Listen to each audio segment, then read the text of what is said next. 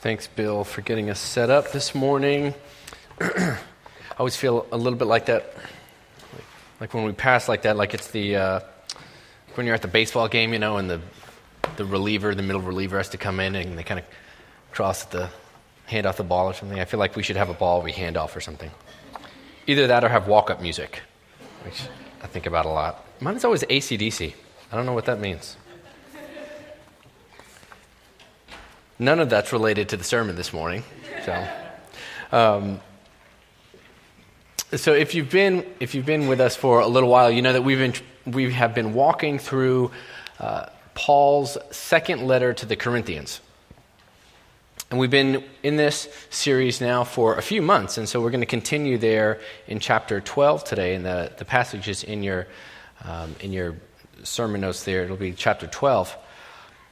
But before we get into that, I, I want to talk about something that you may have heard of. It's this concept uh, around storytelling.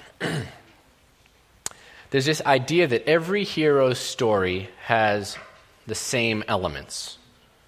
Okay, so think about some of the stories that you love and think about the heroes uh, or the hero in that story.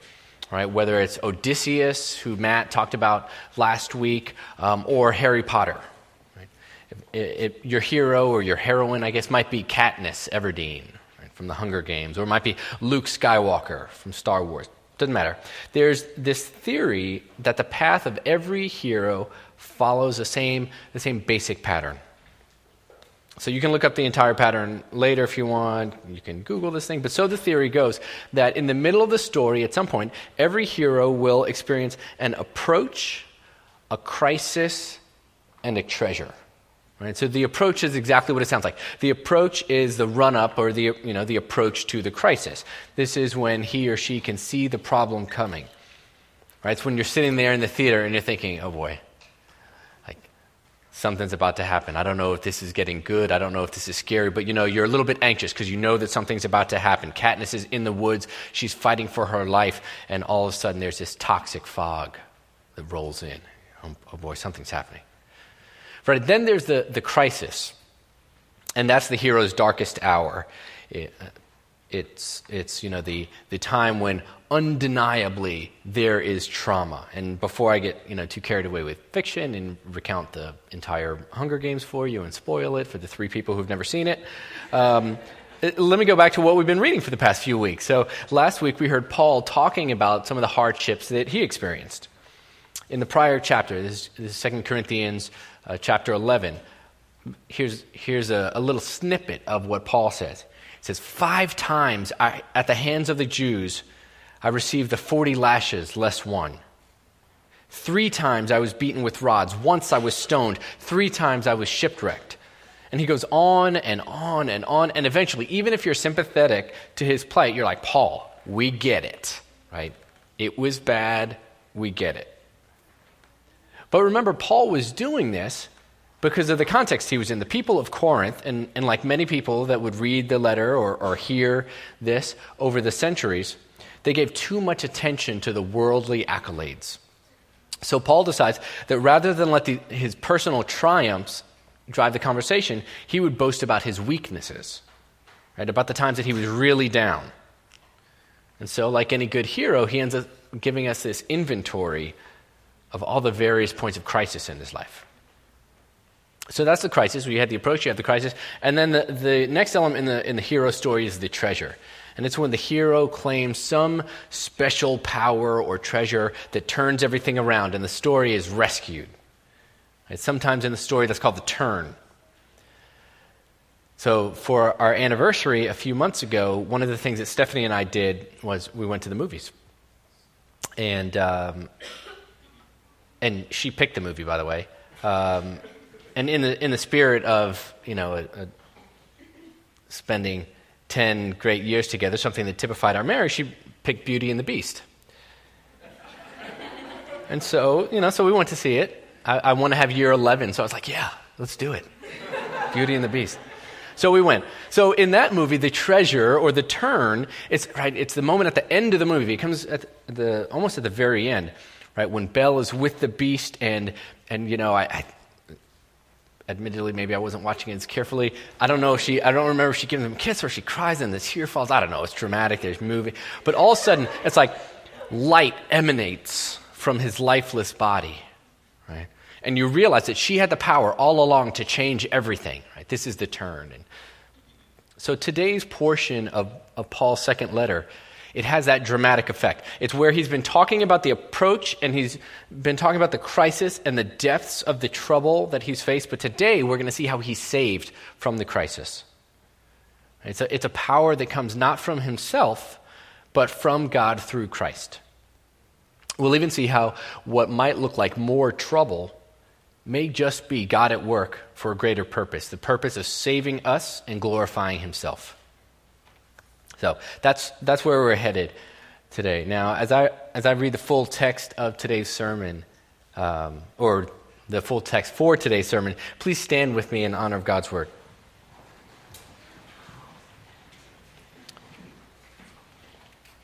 From 2 Corinthians chapter 12. I must go on boasting. Though there is nothing to be gained by it, I will go on to visions and revelations of the Lord. I know a man in Christ who 14 years ago was caught up to the third heaven. Whether in the body or out of the body, I do not know. God knows. And I know that this man was caught up into paradise. Whether in the body or out of the body, I do not know. God knows. And he heard things that cannot be told, which man may not utter. On behalf of this man, I will boast, but on my own behalf, I will not boast, except of my weaknesses. Though, if I should boast, I would not be a fool if I would be speaking the truth, but I refrain from it, so that no one may think of me more, so that no one may think more of me than he sees in me or hears from me. So, to keep me from becoming conceited, because of the surpassing greatness of the revelations, a thorn was given me in the flesh, a messenger of Satan to harass me, to keep me from becoming conceited. Three times I pleaded with the Lord about this, that it should leave me. But he said to me, My grace is sufficient for you, for my power is made perfect in weakness. Therefore, I will boast all the more gladly of my weaknesses, so that the power of Christ may rest upon me. For the sake of Christ, then, I am content with weaknesses, insults, hardships, persecutions, and calamities. For when I am weak, then I am strong. Thanks. You can be seated.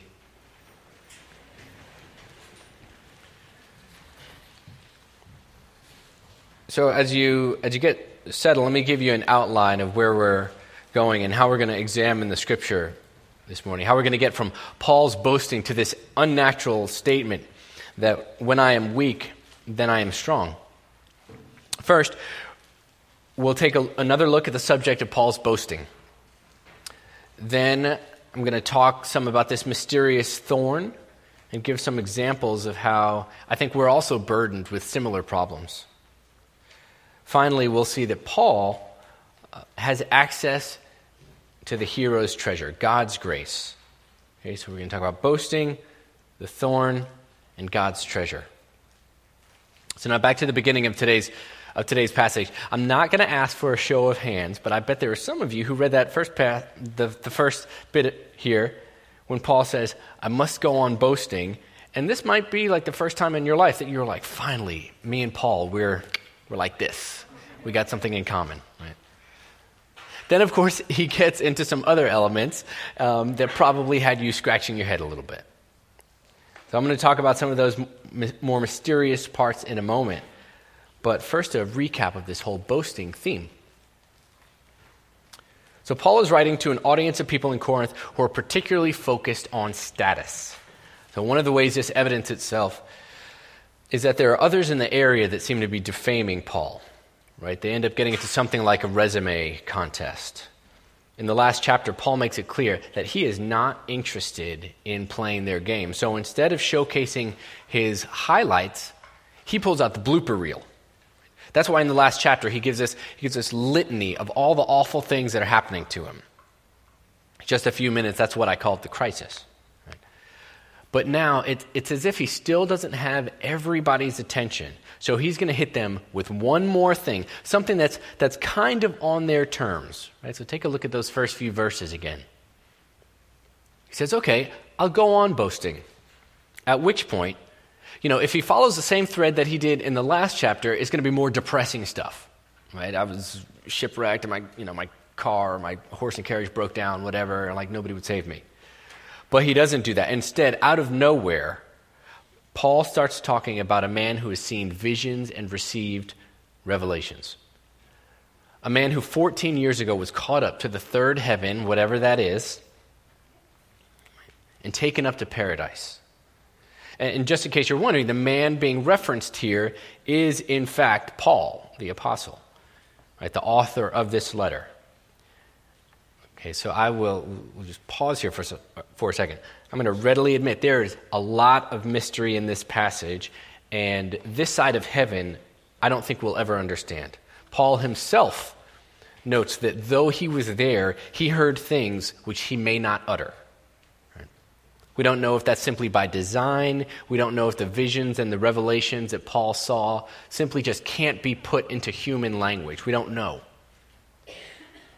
But in any case, imagine that you're one of the people who just a little while ago was claiming that people should stop following Paul and pay more attention to you because you had a stronger resume. Right? So you're one of these people, you're one of these other, other preachers, pastors maybe, and you're saying, hey, Corinthians, hey, come listen to me because my, you know, my rhetorical skills are amazing. Right? And they didn't stop there. They were effectively calling Paul a loser because he had faced all these problems. They had essentially written Paul off, written his ministry off. So Paul has finally drawn them in and then he hits them with a fact that he's been holding on to for 14 years, you know, as if he forgot about it, right? You know, just kind of nonchalantly throws it out there. Today, it's what we, um, I mean, it's something approaching like a, a humble brag. Oh, by the way, in the midst of all that other stuff that I mentioned, all the shipwrecks and all that, uh, the God of the universe called me up to heaven and showed me things that would make your ears explode if I told you about them. But yeah, I mean, you're a great speaker. Yeah. Not only is he not going to play their game of self aggrandizement, right? But if he did, he would win anyway, right? And he would be justifying in boasting, right? As modern day philosopher says, modern day philosopher Drake, he says, hey, what's that? Facts? Yes, facts. Paul would be absolutely justified in boasting about this because he's not making the story up. He was there and witnessed this. But this isn't why Paul mentions the fact. And here's the point of, of this first uh, uh, major piece of the sermon. Here's the point of the boasting. He does it to draw them in. And now that he's got everyone's attention, and they think that he's going to go on and show off all of these accolades, instead, he's going to deflect attention away from himself and towards God, the true source of strength. That's why he goes on boasting. He's going to deflect this attention away.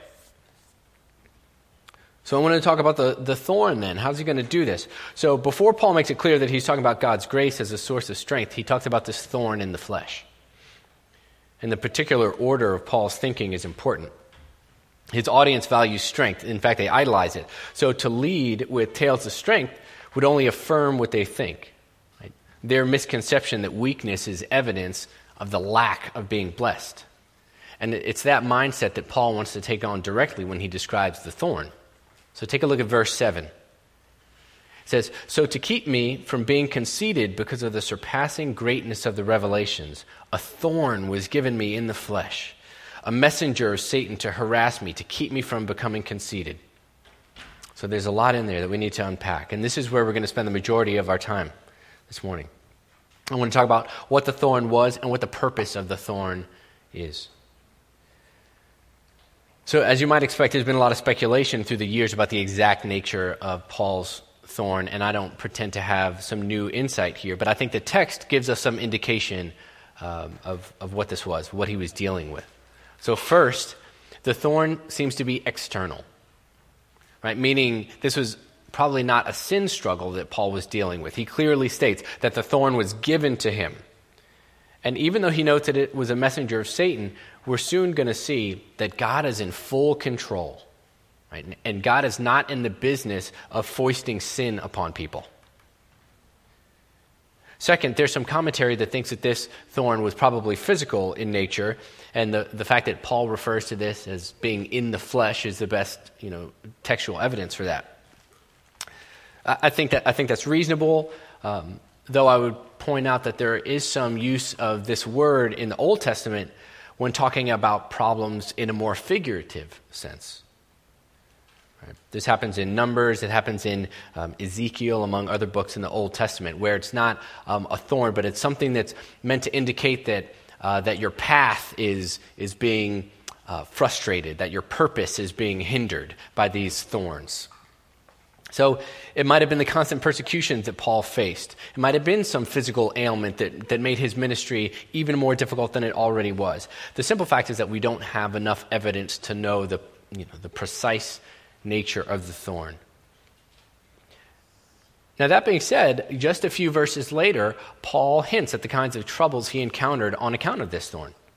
In verse 10, he writes, For the sake of Christ, then, I am content with weaknesses, insults, hardships, persecutions, and calamities. And I think that may be the clearest indication of the effects of whatever this thorn was. It's something that caused Paul to experience weakness through a number of different modes insults, hardships, persecutions, and calamities. And I think in that list, there's a lot of relevance for us. And that's where I want to go next. I think these things are universal parts of every Christian's experience. Um, in, in his wonderful book, The Problem of Pain, C.S. Lewis deals with the questions of, of human suffering and evil and when considering how humans experience various thorns, right, he writes this. He says, We can ignore even pleasure, but pain insists upon being attended to. God whispers to us in our pleasures. He speaks in our conscience, but he shouts in our pains. It is his megaphone to rouse a deaf world. Pain is the megaphone that insists that we pay attention. Right? And Paul lists some examples. He lists insults. This might be when, when people have, uh, uh, think of, when they think of clever ways of making fun of your faith or your lifestyle, or they make your words look foolish. You don't have to go far to find people making fun of your faith. If you pulled out your phone right now and you went on Twitter, I guarantee there are people on right now mocking just how naive Christians are. And there's cultural norms too, right? On TV and on music. For instance, how foolish in the world's eyes if you're a single person who, because of your faith, chooses to save yourself sexually until marriage. Paul encountered hardships. These might be circumstances that are forced upon you where you lack control, situations where you feel trapped, where you feel powerless. Maybe you took this job thinking it would be a dream job, but six months later, it just feels like a nightmare. Maybe you had that dream job and you lost it, and now you're just financially treading water. Right? You didn't ask for things to be this way, you didn't plan things. This isn't how you would script it, but here you are, and, and it's hard. It's really hard. It's hardships. Paul lists persecutions, you know, wounds, or circumstances of, of prejudice that you're experiencing or exploitation because of your faith. Maybe there's social circles that you're excluded from on account of your faith because people think you wouldn't fit in. We don't think about ourselves facing many persecutions, you know, in, in our context here in Nashville, but we have church members abroad who absolutely risk being shunned by their communities, by their neighbors, employers, by their governments if their faith is widely known. And calamities. This might be anything that, that just overcomes you with stress and tension. Paul listed a bunch of these in chapter 11, but we've all experienced calamities, right? The loss of a loved one, illness, loneliness, exclusion from friends and family, abuse. These things can be so, so painful and so pervasive that just thinking about them uh, generates anxiety that can be debilitating. Right, we've all experienced some kind of calamities. I wonder if any of you have ever had times when things are going really well and you worry that, oh my gosh, things are too good, that the other shoe is about to drop. right? because you're so worried about the calamities. Here's what Pastor John Piper says about those four categories of weakness. He says, they are circumstances and situations, experience and wounds that make us look weak, things we would probably get rid of if we had human strength. Yeah, and that seems right to me, right? Things that we would probably get rid of if we had the human strength. I think it's natural to want to not just downplay, but get rid of these weaknesses. Think back to that list insults, hardships, persecutions, calamities. Right? Nobody is signing up for this stuff. And I think there's equally natural ways that we try to deal with these. Some of the ones I thought of the, the remedies of self reliance, apathy, evasion.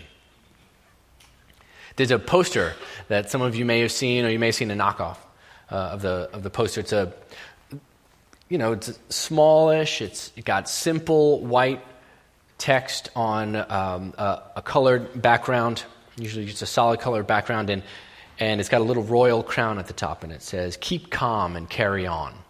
Anybody seen this before? There's, now they have these for every different thing. I'm sure the Predators have something downtown. Keep calm and smash on or something. it says, Keep calm and carry on. These posters, the, the, history of this, the posters were made by the British Crown during World War II and they were put up in an effort to boost morale while cities in Great Britain were being bombed by the Germans. I think the posters, though, also illustrate how we deal with those thorns, with those weaknesses. Right? The phrase itself seems to indicate that people could, just of their own strength, keep living normal lives and repel German attacks. Right? But on, on its face, that's absurd. You cannot, based solely on self reliance, walk beneath bombing raids and survive. Weapons of mass destruction do not care about your resolve. Viewed another way, the posters could simply be apathetic. Keep calm and carry on, because nothing you do will have an effect on the situation anyway. You're helpless, so you might as well just keep on keeping on finally was the reality of what you know Londoners actually did. They evaded. Right when the siren sounded, thousands of people in London would go underground. They'd line the subway tunnels to evade the uh, and avoid the attack. And like the posters, I think it's a very natural thing to try to keep calm and carry on, whether or not that leads us to rely on our own strength or, or to feel apathetic and powerless and want to curl up in a ball, or to avoid the situation already. And the risk is that we will keep trying those methods of dealing with our own thorns until we realize the true purpose of them and embrace God's remedy. And that's where I'm going to shift for this last part of the discussion of the thorn. So, just as important as it is to, to see how everyone reading or hearing Paul's letter has experienced thorns of a sort, it's crucial that we get a sense for why Paul received the thorn. So he gives us three clear examples in the text. So if you're, if you're following, I'm looking at the second part of verse 7 uh, through verse 9. A thorn was given me in the flesh, a messenger of Satan to harass me, to keep me from becoming conceited. Three times I pleaded with the Lord about this, that it should leave me. But he said to me, My grace is sufficient for you, for my power is made perfect in weakness. Therefore, I will boast all the more gladly of my weaknesses, so that the power of Christ may rest upon me. So, the first explanation is that the thorn is a messenger of Satan, Satan, the enemy of God. Right? He wants to harass us, he wants to disrupt our lives. But, I mean, honestly, like, the guy's just, the guy, I don't know, the being, it's just a doofus.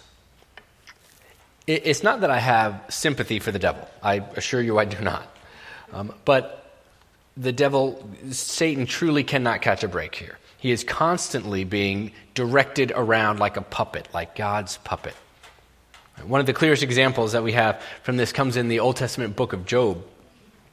Right? Job was an upright man, but God allows Satan to harass him, knowing the whole time that ultimately Job's faithfulness would stand up to the torment. So even when Satan is harassing us, it's, it's within the limits set by God. That I understand is pretty mysterious. But I, I want everybody to appreciate that a God who is powerful enough to bring about pain is also big enough to have reasons for doing so that are beyond our comprehension.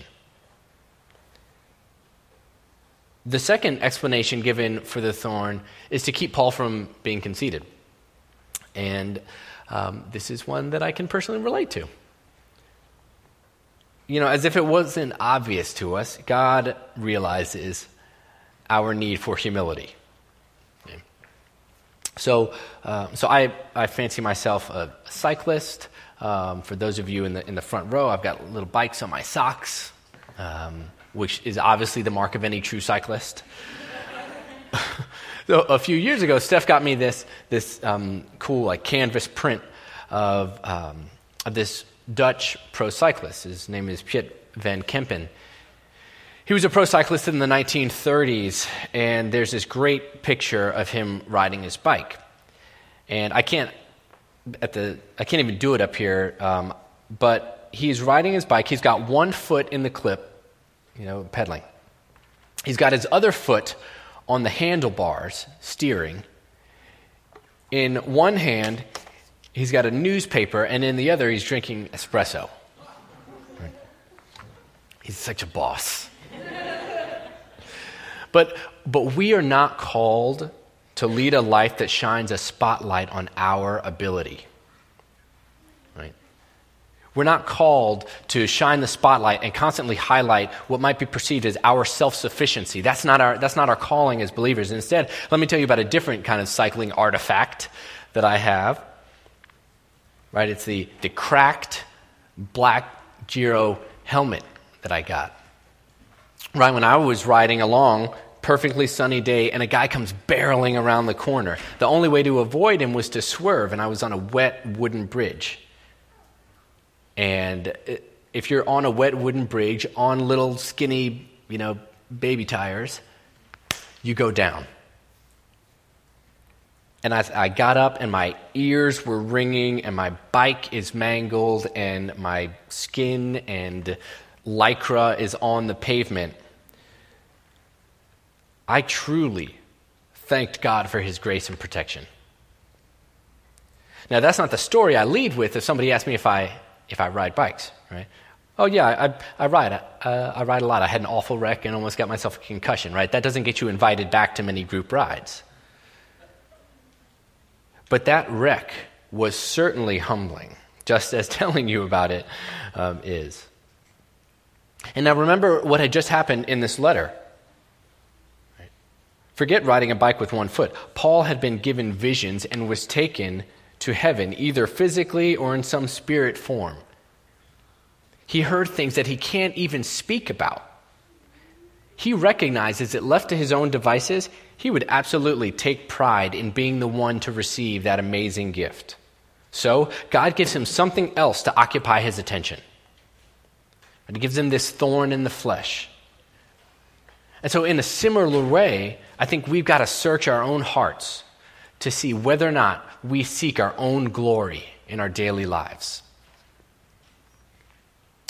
The third reason for the, for the thorn is found in verses 9 and 10. Paul says that for the sake of Christ, he endures the weaknesses. God's purpose is to glorify Jesus by making Paul a showcase for Jesus' power. Not by getting rid of the thorn, which is what we might expect, which is what we might do if we had the power ourselves, but by giving Paul the strength to endure. Again, here's C.S. Lewis. He writes The real problem is not why some pious, humble, believing people suffer, but why some do not. Guys, the thorns, the weaknesses, the hardships and insults and persecutions that Paul experienced, that each of us experiences, those are not evidence that God is absent. Those are the sounds and the sirens that are coming through the megaphone, reminding us just how in need of a Savior we are. And, and this brings me to the final portion of today's sermon is the treasure or the turn. Right, the part in the story when something magnificent has to happen in order to escape the crisis. And in this case, the treasure is actually the hero, Jesus. Jesus is the ultimate example of God's sovereignty and God's grace. Jesus is how we can endure thorns of our own. And so that's easy enough to say, but how can you be sure that God is working things out, right? And, and beyond that, how can you trust that Jesus is the only answer? So there's a, a few ways that, um, and I think that these things distinguish Christianity from other religions, certainly, and other philosophies or worldviews. The simple fact that Paul himself is boasting about being given a nagging, perhaps painful ailment that he's been dealing with for years should be evidence that something is different about this man's faith. I, I don't think Paul was seeking out those experiences, all those hardships and shipwrecks and being stoned and beaten. I don't think he was seeking those out. But he knows that God will meet him in his weakness. And God meeting you in your weakness is sweeter than any solution of your own making. Given the list of hardships that Paul recounts, and the fact that his audience really values self reliance, it would have made sense for him to, to weave together some narrative about how he pulled himself up by his own bootstraps. Instead, he uses the situations to deflect attention away from himself and back to Christ. That is not a natural thing. Right? That is by the power of the Spirit. Another major piece of evidence that we have to know that God is in control, that He can use these thorns, is based on what we see in Jesus' own life. Here's a man who was born poor. He was not born of ro- royal or, or noble birth right, in that time. He didn't have an army, he didn't have a kingdom. He essentially had a nomadic, traveling ministry. He was friends with unremarkable people. He ate with the dregs of society. He was tried like one of the worst criminals, though his only crime was telling the truth. This is not how we would script our salvation story. And multiple times, just like Paul in this passage, Christ has to be taken out of certain circumstances, but God kept him there. Right? That's what I want you to know. God kept him there when he's in the garden. He asks that this cup would pass from him. On the cross, he cries out to God, Why have you forsaken me? You see, I think, I think we want to be like the, like the celebrities who get on stage after winning an Oscar or a Grammy. We want to get up there and we want to give, you know, all praise to God. But we want to do it while we're holding the trophy in our hand. We want God's control to look like our success. But it's on the cross that Jesus redeemed us from our failures by showing us that he was really in control. And here's the, here's the final way that we can know that this treasure is for us. As Christians, as believers, we can have assurance that we share in Christ's death. At the time, the, Christ, uh, the death on the cross was perhaps the ultimate show of weakness. But Christ's death was unlike any, unlike any other death before or after. Because the grave could not keep him. The weight of sin that was so heavy to crush, heavy enough to crush all people, it couldn't hold him down. So, in what looks like the ultimate weakness, God is doing his most powerful work. Through Christ, death takes on new meaning, ultimate strength. Here's what Galatians says about people who have been saved by grace through faith in Christ. It's from the third chapter in Galatians. For as many of you as were baptized into Christ have put on Christ. There is neither Jew nor Greek, there is neither slave nor free, there is no male and female, for you are all one in Christ Jesus. And if you are Christ's, then you are Abraham's offspring, heirs according to promise. If we are in Christ, we put on his death and we put on his resurrection. Right? And like Paul, we're told that God's grace is sufficient. Each of us, each of us carries thorns. But what should give us hope, and the hope to truly carry on, is that we know that God will meet us in those moments. And each moment is another chance to point people away from our own weaknesses and towards Christ's perfect power.